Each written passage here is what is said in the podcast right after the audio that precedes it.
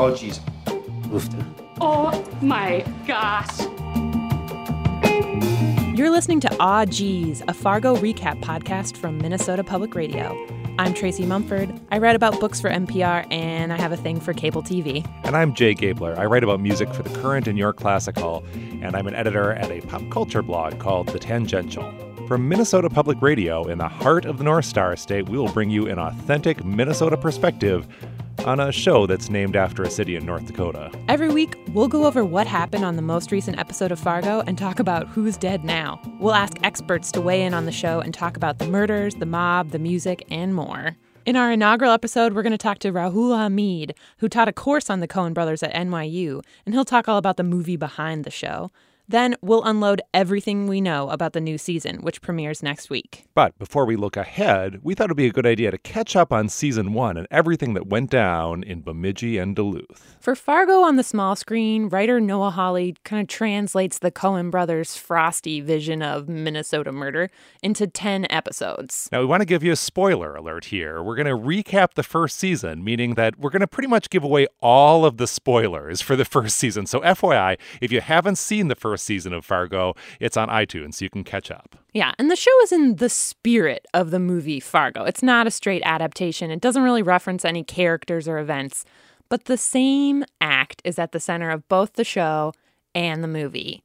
A man beset by his nagging wife ends up killing her. The TV show is sort of an alternate version of the same universe. You have similar characters who follow a plot that has similar elements, but ultimately the plot of the TV show follows its own trajectory. And there are a lot of knowing winks to the movie, so the original source material is never too far from your mind when you're watching the TV show. Now, the Fargo TV show opens with a lot of snow, naturally. Because as we know, it never doesn't snow in Minnesota, right? We have no summer. Never. So the show begins, and we meet a maniacal killer played by Billy Bob Thornton, complete with his serial killer bowl cut, who just happens to be passing through Bemidji, Minnesota.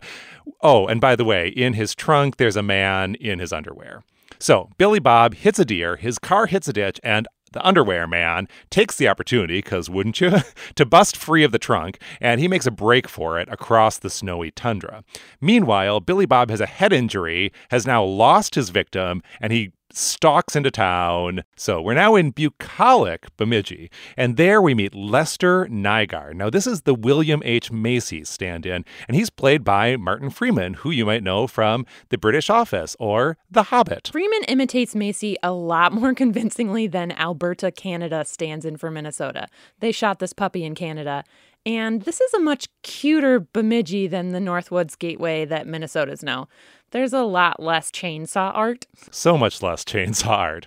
Poor Lester. He's kind of a sad sack. He can't do anything right. Well, if you were a better salesman, I'd have bought you a nicer tie. Lester can't even fix a gall darn washing machine. He's 40 years old, and he also can't escape his high school bully, who, of course, still lives in town and still torments him Sam Hess. Right. So a tango with Hess and his adorably dim witted sons lands Lester in the hospital room, sitting right next to, of course, Billy Bob and his head injury. And, you know, it turns out that Billy Bob is just one of those hired hitmen that you want to spill all your secrets to, because Lester ends up telling him all about how Hess has tortured him. And Billy Bob, like some kind of twisted guardian angel, kindly offers to take care of Hess for him. You're asking me to kill this man. No, that was I, I was joking. And Lester doesn't think he's serious. Mistake one, Lester. So Billy Bob takes down Hess in the back of a strip club in flagrante with a knife in the brain. Meanwhile, Lester's day has gone from bad to worse when his wife gets on him again about that darn washing machine. Lester snaps. He smashes her with a hammer over and over again. Oh, jeez. Oh, jeez. Then he's all covered in blood, holding the murder weapon, wondering who is he going to call for help? The only killer that he knows. Billy Bob. Lester, have you been a bad boy? Jeez. Yeah. Well, so now, meanwhile, the Bemidji police have two bodies on their hands because Underwear Man was found frozen to death in the woods, and then, of course, there's Sam Hess. But they only have two bodies because they don't know yet about Lester's wife lying dead in the basement. So Chief Vern and Deputy Molly Solverson are investigating both the underwear man and Sam Hess. A little birdie at the emergency room points them to Lester, and Chief Vern, whose wife is nine months pregnant, of course, and who is Molly's beloved mentor, shows up at Lester's house at the same time as Billy Bob. Bad timing because he gets blown away by Billy Bob. So now the body count is at four, if you're keeping track. And Lester has now gone from being a failing insurance salesman to someone at the center of a killing spree in about uh, 36 hours' time. It only gets worse. It turns out that Sam Hess was involved with an organized crime syndicate out of Fargo. And they've dispatched two men who communicate in sign language because one of them is deaf to find out what happened to Hess. Billy Bob, our stone cold killer, flees to Duluth. So when Colin Hanks, who's playing this aw shucks kind of police officer, Gus Grimley, pulls over Billy Bob, Billy Bob makes it very clear that Hanks arresting him will be the last thing that he ever does. He is scary. He's got these like reptilian eyes peering out of the car. And Grimley is a single father, and he's got his 10 year old daughter on the police radio scanner calling for him. So he lets Billy Bob go. I'm rolling up my window.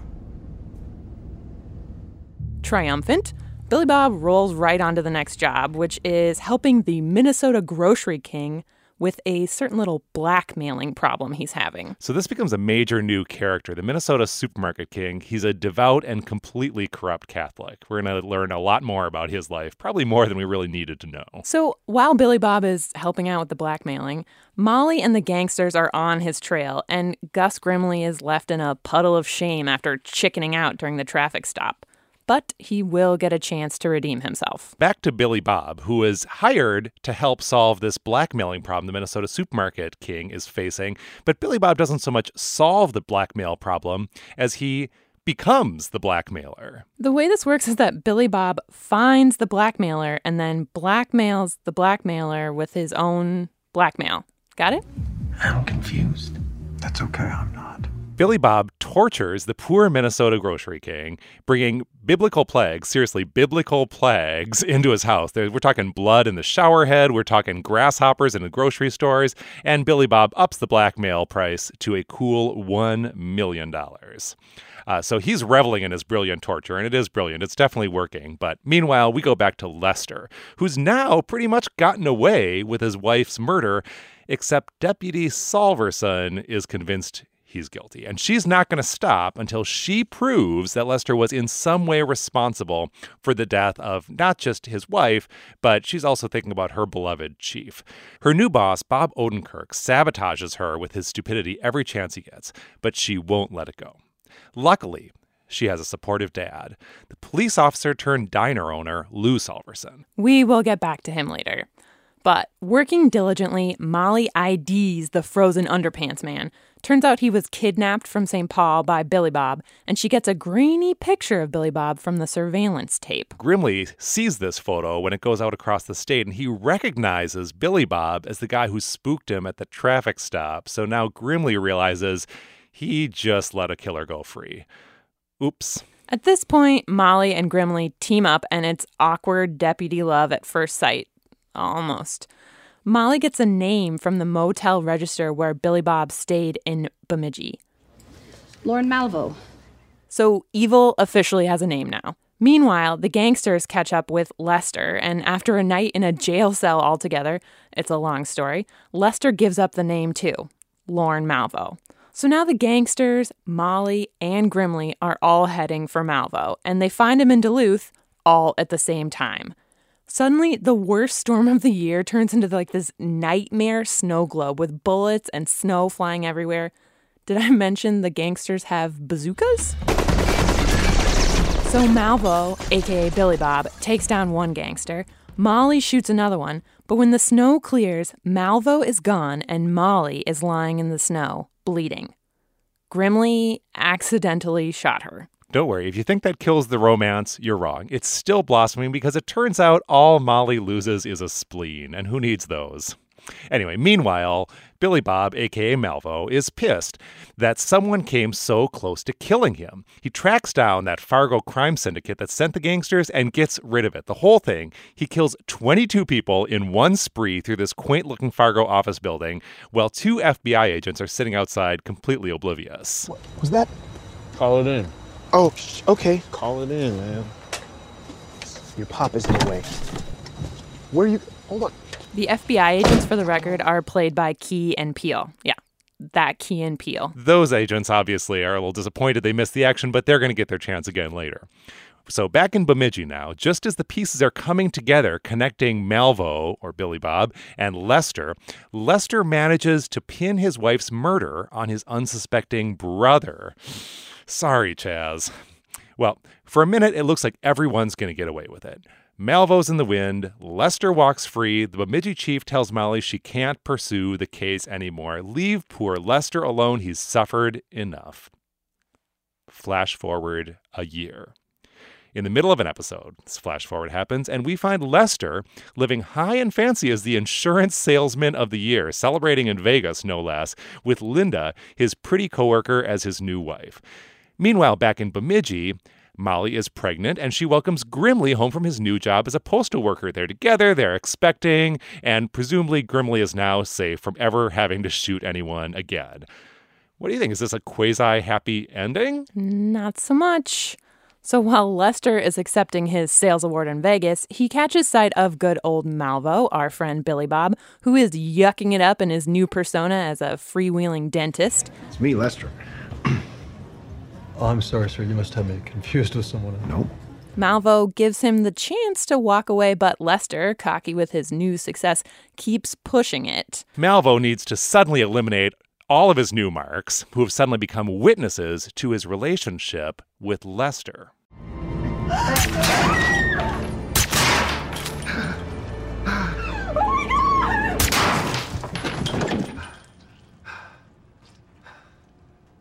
Oh my. That's on you. Malvo shoots three people dead right in the elevator with Lester, and Lester runs off splattered with blood, which we've seen him like that before. And Malvo promises. See you later, Lester. So where does he go? Back to Bemidji.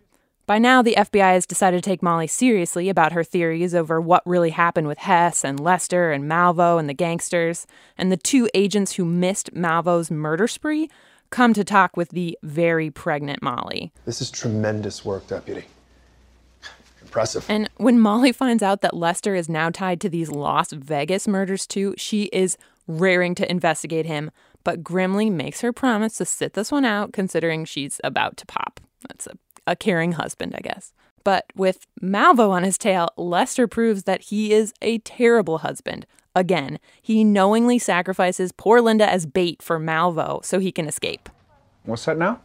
Someone killed the second Mrs. Nygaard. Body count continues to rise, and not even the FBI can protect Lester now because Malvo, Billy Bob, takes down the FBI agents guarding Lester's house. Sorry, Key and Peele.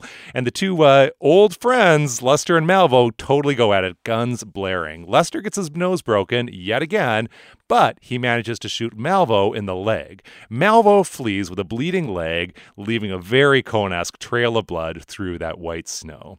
And then we're in for the final showdown of this Midwestern. Poor Grimley, the postman now, you remember, he's still stewing in the defeat from losing Malvo twice, is waiting for Malvo in this little cabin where Malvo retreats with his wounds. Grimley is now a postal worker turned vigilante. And Grimley has managed to track Malvo to this cabin, and he's going to take the law into his own hands. This time, Grimley fires at the right person and kills him. Evil is dead. Hooray! But did he kind of steal his new wife's thunder? I mean, after all, Molly solved the case. I get to be chief.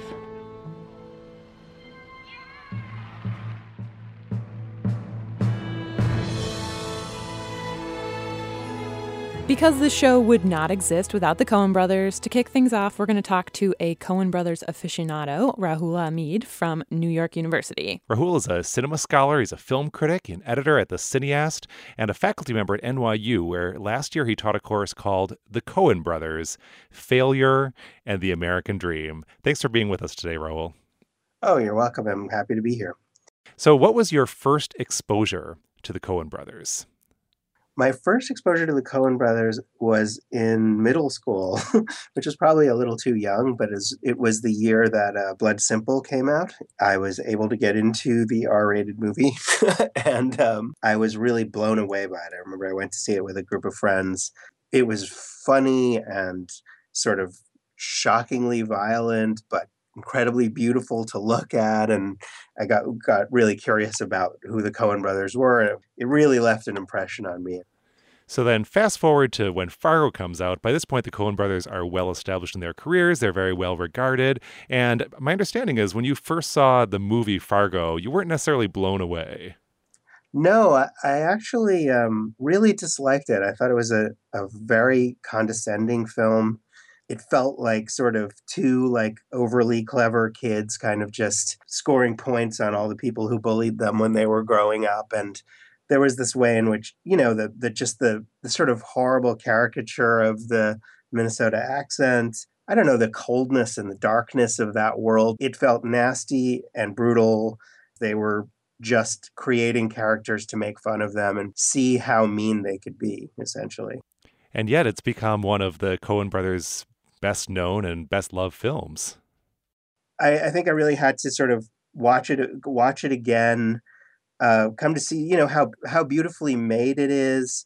Um, I think be more won over by Frances McDormand's performance, um, and also I think you know as you get older, the coldness of the world that they created it it resonates with you a little bit more as you sort of learn a bit more about the world, feel the sort of disappointments of life in one way or another. And I think as I got a little bit older, I came to sort of you know kind of see more where where the Coens were coming from. And I think also, you know, what eventually became the subject of my course was something that was coming to me as I think I politically matured as well, which is, you know, that there's a way in which the movie is really about our outsized desire for success. And that's essentially what you know all the characters are doing and they're sort of disappointed in that. And i think that rather than as i had as a younger person see marge um, and her husband who finally gets the three cent stamp you know see them as sort of pathetic figures that are being made fun of i think i came to realize that marge can be happy even when she sort of looks up at the end of the movie and says you know it's a beautiful day and you see this horrible gray snowy day. Um, that you know she's able to see the world that way because she ha- she actually has realistic expectations about life and and basically decent expectations about life. Um, and so i think that was that's kind of one of the things that essentially did kind of inspire the course again inspired the course as well as my you know my great uh, love for a lot of their other films as well. So now that you had this kind of reformed view of fargo what do you think about the way they adapted it into the television show? I mean, I think it's really clever. I mean, it's it's a lot of fun to see the way that they, you know, make references to the original movie and obviously references to tons of other Coen brothers movies. I think, you know, because of the form of television, it can't sort of be as sort of perfectly kind of structured as the way as the Coen's original film uh, you have to spend a lot more time with the characters and you have to spend and there has to be a lot more plot. There's a lot more of an arc to the characters. Another thing that kind of struck me about it is you know the the, the main character like there's something really pathetic about um, you know jerry in the movie. You know he does everything wrong but he doesn't actually he doesn't actually want his wife to be killed um, he just wants the money. He just, you know, it, it's more about his sort of ambition and his sense of failure and his sense of frustration compared with his father in law. You know, in, in a lot of ways, because uh, we spend a lot more time with Lester in the TV show, he ends up in a lot of ways being a much more evil character. Partially what Noah Hawley may also be doing there, as much as it is about the Coen brothers, that there's a way in which he's also kind of playing with the sort of long form quality TV anti hero, you know, uh, like uh, Breaking Bad or Mad Men. The series kind of starts off with him, with the wife being really truly horrible. You know, he gets bullied by the guy who, who eventually gets killed. In a way, Fargo kind of goes against that by really making Lester less and less likable and in a way, it seems like kind of a critique of that of sort of making a hero out of that sort of long form TV anti-hero. Um, and he and he becomes truly horrible and you know as he turns in his brother um, and even finally uh, gets rid of his second wife like there he he's not capable of any he's not capable of any affection or warm feeling at all. So you kind of got to know the Midwest through Coen Brothers movies. How do you think the Midwest shaped their style of movie making? That's an interesting question. Like, um, I mean, I do think there is something about being Jewish in in a place where you really are the minority and you really are the other that does shape their sensibility quite a lot. They do portray Minnesota once in in one other instance in in a serious man and kind of I think get into that uh, sort of more clearly that it's this sort of like insular insulated community that is exists with its own rules and in its own world and and weirdly uh, kind of half in the present and half in the past within the sort of larger world of sort of suburbia. So, if there's going to be one other Coen Brothers movie turned into a TV series, and you could choose what movie that would be, what movie would you pick? I'd love to see like raising Arizona. I'd love to see what, what happens to that. What happened to see that baby like change hands another 500 times and have a different story and a different life in each of those different in each of those different worlds. That because uh, uh, I think that is one of the funniest things about that movie is the way that uh, immediately just having possession of the baby turns you into a parent, and then all of a sudden you have all of these, you know, you have all, you feel all of these responsibilities for what it means to be a parent and how to raise a kid, and it, it, it it's just the responsibility of having the baby turns you into something different. Just think what the diaper budget for that show would be. Yeah, that's right. well, thanks a lot for talking with us today. Yeah, thank you. Thank you very much. Okay, so now let's talk about season two. A lot is a mystery still, of course, that's the point, but we do know a little bit about what's coming, and I kind of consider myself an expert because there are a couple dozen uh, preview videos available on the FX website, and I have watched every single one of them. How long did that take you? It took me about four minutes and 30 seconds. They're, they're short videos.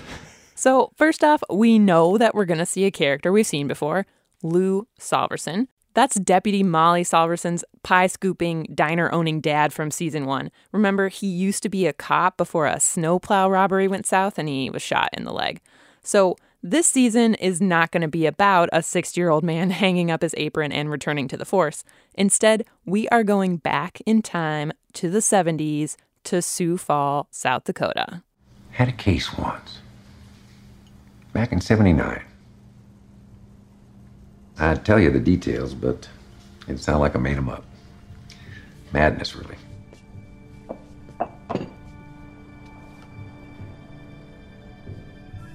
Bodies? Yes, sir. One after another. Probably, if you stacked them high, could have climbed to the second floor. Yeah. I saw something that year I ain't ever seen before or since. I'd call it animal. Except animals only kill for food. This was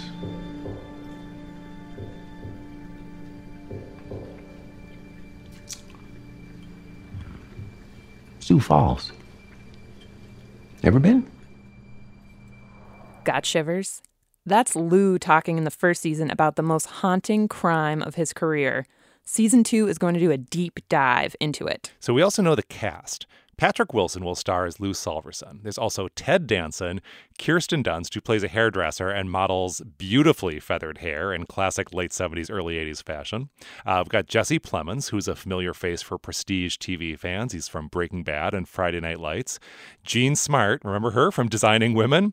Uh, also, Nick Offerman and Jeffrey Donovan. They've all got the hair and the attitude for the 1970s, judging from the teasers we've seen on FX. Uh, we can also see that there are going to be a lot of 70s pop culture references, lots of Watergate references, and a fair bit of ironic use of 70s uh, pop music. I think there's going to be uh, some Carpenters, I'm just guessing, used uh, to soundtrack a murder. Let's talk a little bit about the Minnesota cred of the actors that they've got playing the cast this year. So we have Kirsten Dunst, who we know can do an accent because we saw her before in Drop Dead Gorgeous. We've also got Nick Offerman, who I think is actually the only member of the cast actually from the Midwest. You know, I can see where this was just a really tempting opportunity for some A list stars to come in and pretend that they had the opportunity to live and work in Minnesota. Are we putting Ted Danson on the A list? He'll always be on the A list of my heart. That's right. Cheers to that. Yes. Sorry. So I'm looking at this huge cast, and the problem I'm having is that I know I can't get attached because some of these characters are definitely going down. It's tempting to think we're really going to settle in with these characters, but who knows what could happen in the very first episode? Right, Someone we could lost. bite it. We lost who looked like the hero in episode one of season one, so That's right. I just like settling in with my Kleenex, I guess. So get your body count sheet ready. We're sure it's going to be pretty bloody. We'll be back every week to recap what happens, so tune in and stay safe out there, okay?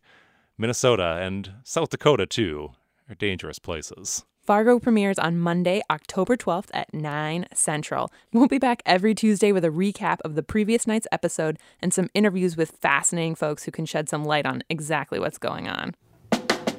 Aw Geez is produced by Tracy Mumford, Jay Gabler, and Molly Bloom. Thanks to Eric Stromstad, John Gordon, and Steve Nelson. Our theme music is by the Valdons, courtesy of Secret Stash Records. Find more at secretstashrecords.com. Bye now. Bye now. Okay then.